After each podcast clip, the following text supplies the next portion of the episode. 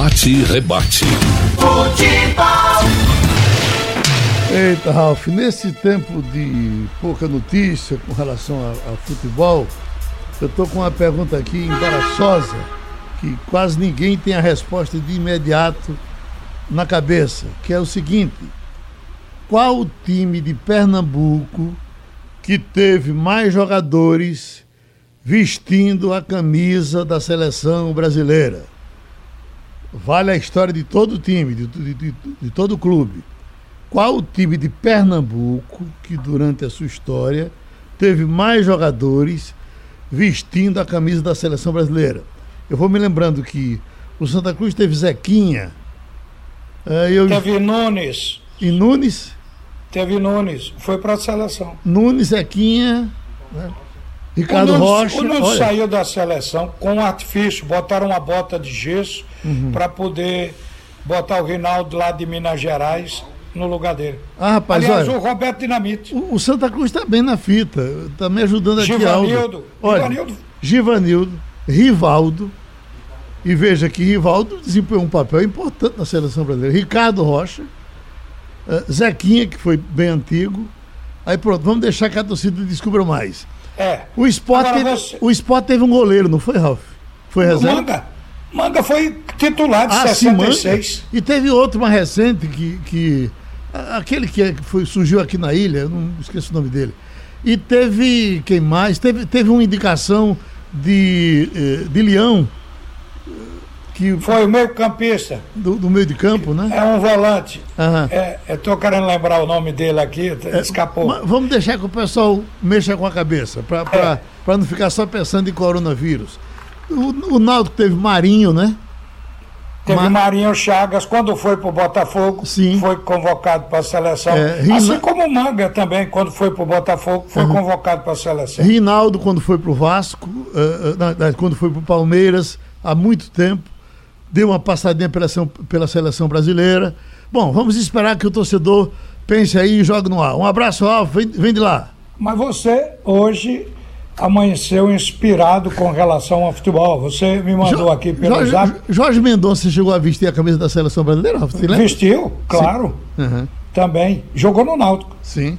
Olha, jogou junto com o Vasconcelos, que você mandou para mim hoje, uhum. uh, um, um, uns gols do Vasconcelos o, o Jorge Mendonça jogou com ele. Isso foi na década de 80, no tempo de Fantoni, quando dirigiu o Náutico e levantou um título impedindo do Santa Cruz ser ex-campeão também. Foi naquele período.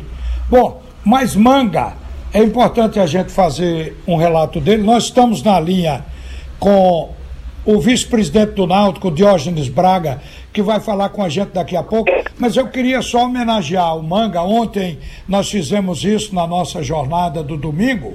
O Manga completa, ou completou ontem, 83 anos e vai viver no Retiro dos Artistas, no Rio. E eu lembro que o Manga esteve na seleção de 66 e ontem o Nacional do Uruguai resolveu homenageá-lo também. O, a vida do Manga é interessante. Só lá no Nacional ele conseguiu nove títulos, entre estes uma Libertadores. Conta-se que a ideia de estabelecer o Dia do Goleiro, que foi ontem, no aniversário de Manga, partiu do tenente Raul Carlesso e do capitão Reginaldo Pontes, que eram professores da Escola de Educação Física do Exército do Rio de Janeiro em meados de 70. Manga é pernambucano do Recife e começou a carreira no esporte e logo seguiu para o Botafogo do Rio, onde brilhou por uma década, o, a ponto de ser titular da seleção brasileira em 1966. Manga também é ídolo do Nacional do Uruguai, do Inter de Porto Alegre, de times pelos quais foi campeão da Libertadores em 71, brasileiro de 75 e 76, respectivamente. Em 1981, o Manga pendurou as luvas no Barcelona, com a camisa do Barcelona do Equador. Está aí a história de um recifense, de um pernambucano que vai morar justamente porque ganhou dinheiro, mas não sei por que não segurou. Hoje está numa situação difícil, vai morar no Retiro dos Artistas, no Rio de Janeiro. Mas eu quero cumprimentar o vice-presidente do Náutico, Diógenes Braga, e come começar com você, Diógenes, com a notícia que chega da FIFA. A FIFA propõe cinco substituições por equipe para lidar com a maratona na retomada do futebol. A entidade sugere mudanças temporárias na regra para que times administrem melhor o elenco diante do provável desgaste que terão assim que a bola voltar a rolar nessa pandemia do coronavírus. Então a FIFA já fez a sugestão, agora precisa do de acordo da International Board, a Infab, e depois a aceitação por parte dos clubes no mundo inteiro. Acho que o Brasil vai topar essa. que achou da ideia, Diógenes? Bom dia para você. Bom dia, Ralf. Bom dia, Geraldo. Bom dia aos ouvintes da jornal, em especial de Rubra. Achei excelente, porque temos debatido é, sobre essa questão de volta. Acho que a gente caminha para uma preparação de volta. E o maior desafio vai ser exatamente a, a, sequência de jogos, né? O intervalo entre jogos, todo mundo falando de jogos com intervalo de 48 horas, o que é desumano, absolutamente desumano. E na hora que se coloca a possibilidade de aumentar para cinco substituições, melhora bastante. Eu acho que é um passo adiante, eu acho que poderia inclusive ir um pouco além disso. É, a gente vê, por exemplo, o basquete, que é um jogo muito corrido, tem um intervalo muito curto entre jogos, é, não só tem um número de, de substituições indefinida, como também você tem a possibilidade de entrada e saída de atletas. Talvez o futebol não ia tanto assim, mas tem uma possibilidade realmente maior de, de fazer essas substituições, porque essa maratona vai ser muito complicada. Está todo mundo com dificuldade financeira de ter elencos, precisa ter elencos enxutos, mas você ter elenco enxuto com quantidade grande de jogos é uma equação que não fecha. Então acho que aumentar o número de substituições é uma, é uma medida acertadíssima e a gente torce para que isso realmente aconteça. Jorge, vou lhe fazer uma pergunta que se encaixa nesse momento quando o futebol está parado em razão de um vírus. Você é médico veterinário, você tem empresa que atende a esse setor no Brasil e que eu sei que você foi estudioso do vírus nesse setor agropecuário. E o coronavírus, nessa atividade rural, ele também aparece, deve ter sido feito parte dos seus estudos. Qual a previsão que você faz para a queda de intensidade exatamente dessa pandemia para que o futebol possa ter a bola rolando de novo? Tem gente dizendo que vai ser em junho, em julho. Qual é a sua ideia? E Ralf, é muito difícil você ter uma previsão de quando passe tá? Assim, é, realmente o, a família dos coronavírus, ele, ele realmente infecta basicamente animais, né? Ele é um vírus que vem do animal, dos animais inclusive, é, e assim, são vírus que eles têm uma capacidade muito grande de transmissão, mas vírus muito sensíveis também a todos os processos de desinfecção e tudo mais. Eu acho que isso é extremamente relativo. As medidas de segurança ligadas à higiene, de uma forma geral, são extremamente efetivas contra o vírus. E o que eu tenho falado é o seguinte: é, todo mundo vai ter contato com esse vírus, é inevitável. O que você tem que estar na sua melhor condição de saúde possível para quando você tiver contato com o vírus você conseguir suportá-lo. E aí você se recuperar e se imunizar. Porque você só vai estar totalmente tranquilo se você estiver imune. Só vai estar imune se tiver contato com o vírus ou tiver um contato com a vacina. For vacinado e vacina, por momento, a gente não tem.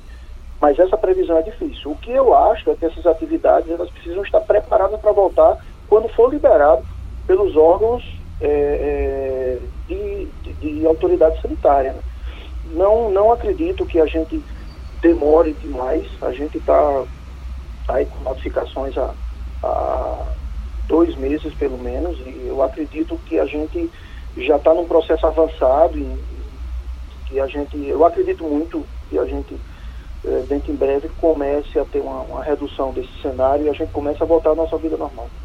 Então volta à vida normal. Quando vocês do Náutico contrataram Dadá Belmonte e Júnior Brits, você chegou a dizer que o Náutico não pararia aí para completar o time para a Série B. Você não queria ser apenas, ou não quer ser apenas um competidor, você quer ser um ganhador da vaga de volta à primeira divisão. Então, eu pergunto: o, o, o Náutico projeta contratar mais quantos, em que setores e quando? São três perguntas. Ralf, a gente quer mais um reforço ali, para fazer ali na frente. Hoje é difícil você dizer um atacante, um meia, um centroavante, porque você tem jogadores muito funcionais. Você chegar, por exemplo, é difícil você dizer qual é a posição que o Jonathan joga. O Jonathan, do meio para frente ali, ele acho que só não faz centroavante. É, o Paiva é um jogador que joga nas três do ataque, enfim. Mas a gente quer mais um jogador que ele encorpa um pouco mais ali na frente. A gente ainda acha que as opções ali na frente precisam ser maiores, a gente tem que ter uma quantidade maior para mudança de jogo, às vezes contusão, ou substituição durante o jogo, e a gente vê ainda uma lacuna. É, quando a gente computa no elenco os jogadores que estão em recuperação, e aí a gente acaba, pela paralisação, praticamente ganhando já a Camutanga de volta, já num processo bem avançado de recuperação. O Ronaldo também tem uma tendência de não demorar muito, a gente acredita. E, enfim, a gente, quando olha ali para frente, a gente vê uma lacuna maior lá na frente. A gente acha que, que atrás tem um, um número legal de atletas, mas precisando ainda um pouquinho ali na frente. Mas tudo isso fazendo com um cuidado muito grande de folha. A questão financeira ela passou a ser mais importante do que sempre foi desse momento agora. Ontem, a Radional colocou no ar e foi um sucesso pelo número de telefonemas que inteiro. nós recebemos. Ouvi a hein? narração inteira e me emocionei novamente. É, revivi, realmente. Parecia que eu estava, Haroldo narrando, parecia que eu estava vendo os lances lá. Parabéns à Rádio Jornal e como dirigente do Náutico e como torcedor agradeço demais fazer a gente reviver aquele dia mágico. Pois é, eu estava no jogo com Haroldo, com o João Vitor, com o Igor, com o Maciel, com todo mundo, e a gente comentava sobre a partida. Foi um jogo tenso, nervoso, que se tornou um jogo espetacular. Mas eu tenho aqui na memória o nome dos titulares daquele jogo. Mas ontem a gente fez uma avaliação sem muita segurança de quantos jogadores ficaram daquele time titular daquele momento do Clube Náutico Caparibe. Eu suponho que mais de 50% desses jogadores foram pescados para jogarem agora a Série B. Eu estou certo nesse número? Tá sim, tá sim. Mas assim, é importante colocar que a gente estava com o elenco muito reduzido. A gente reduziu o elenco para aquela reta final. A gente entendia que ficar com um número grande de atletas, sem que vários atletas estivessem envolvidos em, em, nas convocações de, de, de, para os jogos, acabava tirando um pouco do foco. A gente reduziu. Então, na verdade, a gente chegou no fim do campeonato com uma quantidade menor, um, um elenco que não chegava a 25 atletas. E aí a gente precisa agora de um elenco mais numeroso. Então a gente, na verdade, como a gente já tinha meio que passado uma peneira no elenco, digamos assim, é, ficou realmente a maioria do elenco e ele foi incrementado de atletas esse ano, de contratações como o Chiesa, como o Paiva, como o Eric. E aí a gente, a gente fez isso além de subir mais alguns atletas da base. Então, na verdade, não é um elenco que ele ficou para o ano seguinte. Ele ficou como uma base para um elenco que foi completado em número. Um elenco na Série C que você joga uma vez por semana, ele precisa de um número X de jogadores. Um elenco para uma Série B que você joga duas vezes por semana, você precisa de coisa de uns 8 a 10 jogadores a mais. Olha, eu estava aqui lembrando e anotei enquanto você falava no papel o time. Jefferson Hereda, Diego Silva, Camutanga e William Simões. Josa, Jimenez e Jean Carlos no meio campo. O ataque daquele jogo foi Álvaro, Rafael Oliveira e Thiago. Então observei que daqui três jogadores já não estão mais. Jimenez, Rafael Oliveira e o Thiago, porque foi negociado com o Flamengo. Agora, Devo lembrar que o investimento que o Náutico fez em Salatiel e Chiesa era absolutamente necessário, porque o Náutico fez um campeonato sem centroavante fixo. Era uma troca entre o Alas Pernambucano e Rafael Oliveira e ninguém estava jogando bem naquele período. Você confere isso? Oi, Diógenes. Acho que o Diógenes saiu. Bom, mas o que a gente estava querendo relembrar aqui é porque a Rádio Jornal está colocando aos domingos sempre um jogo importante na vida do brasileiro e do pernambucano. O de ontem foi aquela classificação do Clube Náutico Caparibe que foi realmente uma sensação. Foi um sucesso a resposta. Olha, um jogo todo mundo já sabia o resultado, mas a empolgação da partida foi algo de espetacular. A narração do Haroldo foi realmente brilhante e a gente viveu um momento bom do futebol de Pernambuco, mas futebol só é bom quando existe o risco de perder. A partida cresce. O Náutico estava perdendo por 2 a 0 quando reagiu, fez um gol com Álvaro e teve o pênalti no final que lhe levou a 2 a 2 e daí para os pênaltis, onde o Náutico ganhou de 5 a 3. Então, esse é um jogo de grande emoção. Para terminar, uma notícia de Ronaldinho Gaúcho, Geraldo. Ô, Ralf, é, não, é, em cima da, do, dos nomes da seleção, os pernambucanos, os jogadores de time daqui que foram para a seleção brasileira, Marco Aurélio manda aqui, ó. Roberto Coração de Leão, o, o, nosso. É verdade, não podia esquecer, rapaz. Não é verdade? Roberto Coração do Leão, um amigo Zete, e tanto que a gente tem. Zete, eu não estou me lembrando, eu nem me lembro desse Zete no esporte, lembra? Zete. É, eu também lembro um pouco, mas Zete. sei que teve aí. Éder Ed passou pelo esporte? Passou, ponto esquerda. Foi. Extraordinário jogador. E Fazia gol de escanteio. Uhum. E Leomar, era, aquele que. Era Leomar, era esse nome que eu queria. É. Leomar estava no esporte como titular quando o Leão foi convocado para ser o técnico da seleção brasileira. Ah, e Leão agora... Ah, levou Leomar e foi criticado. Houve um problema também com o Luciano Bivar, porque uhum. Bivar fez uma declaração que depois lhe complicou a vida, dizendo que precisou pagar para Leomar chegar na seleção. Foi um rebu. Mas veja como a memória da gente trai a gente. Aqui já tem Márcio de Goiânia, aqui também deve ser rubro-negro. Ele diz: do esporte, passaram na seleção. Manga, que você falou. Roberto Coração de Leão, que foi lembrado agora. Mas passou Diego Souza um dia desses. Foi. Não é verdade? É verdade. É... Nos amistosos apenas. Duval, Duval chegou. jogou e, e, e Juninho Pernambucano, né, rapaz? Ô, oh, rapaz, esse é um grande nome. Exatamente. Na Copa das Confederações de 2005, Juninho chegou a fazer gol vestindo a camisa da seleção brasileira. Uhum. Vai. É, olha, a notícia para a gente fechar é que Ronaldinho Gaúcho rompeu o silêncio no Paraguai e deu sua primeira entrevista a um jornal local chamado Color, onde diz que fez a viagem ao Paraguai porque seu irmão Assis tinha feito negócios, contratos que exigiam a presença dele lá.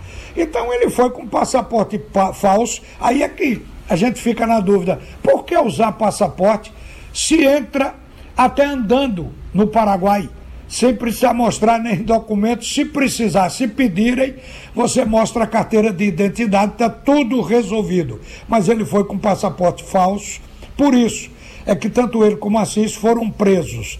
Ele diz que está preocupado com a mãe, que está aqui no Brasil. Ronaldinho está em prisão domiciliar desde 7 de abril no hotel Palmaroga, em Assunção, no Paraguai com seu irmão Assis, depois de ter passado 32 dias detidos na agrupação especializada da Polícia Militar de lá. Aqui, um dia, a, aqui, aqui, é um tricolor, é. Ralf, que está mandando. Josemar, ele do Santa Cruz passaram pela seleção. Zequinha, esse nós falamos. Nunes, você falou. Givanildo, você falou. Zé do Carmo. Zé do Carmo. Grafite, também. grafite. Entendeu? Ele diz, é verdade. Grafite. Geral da memória, ela, ela, ela consegue segurar alguma coisa, mas não tudo.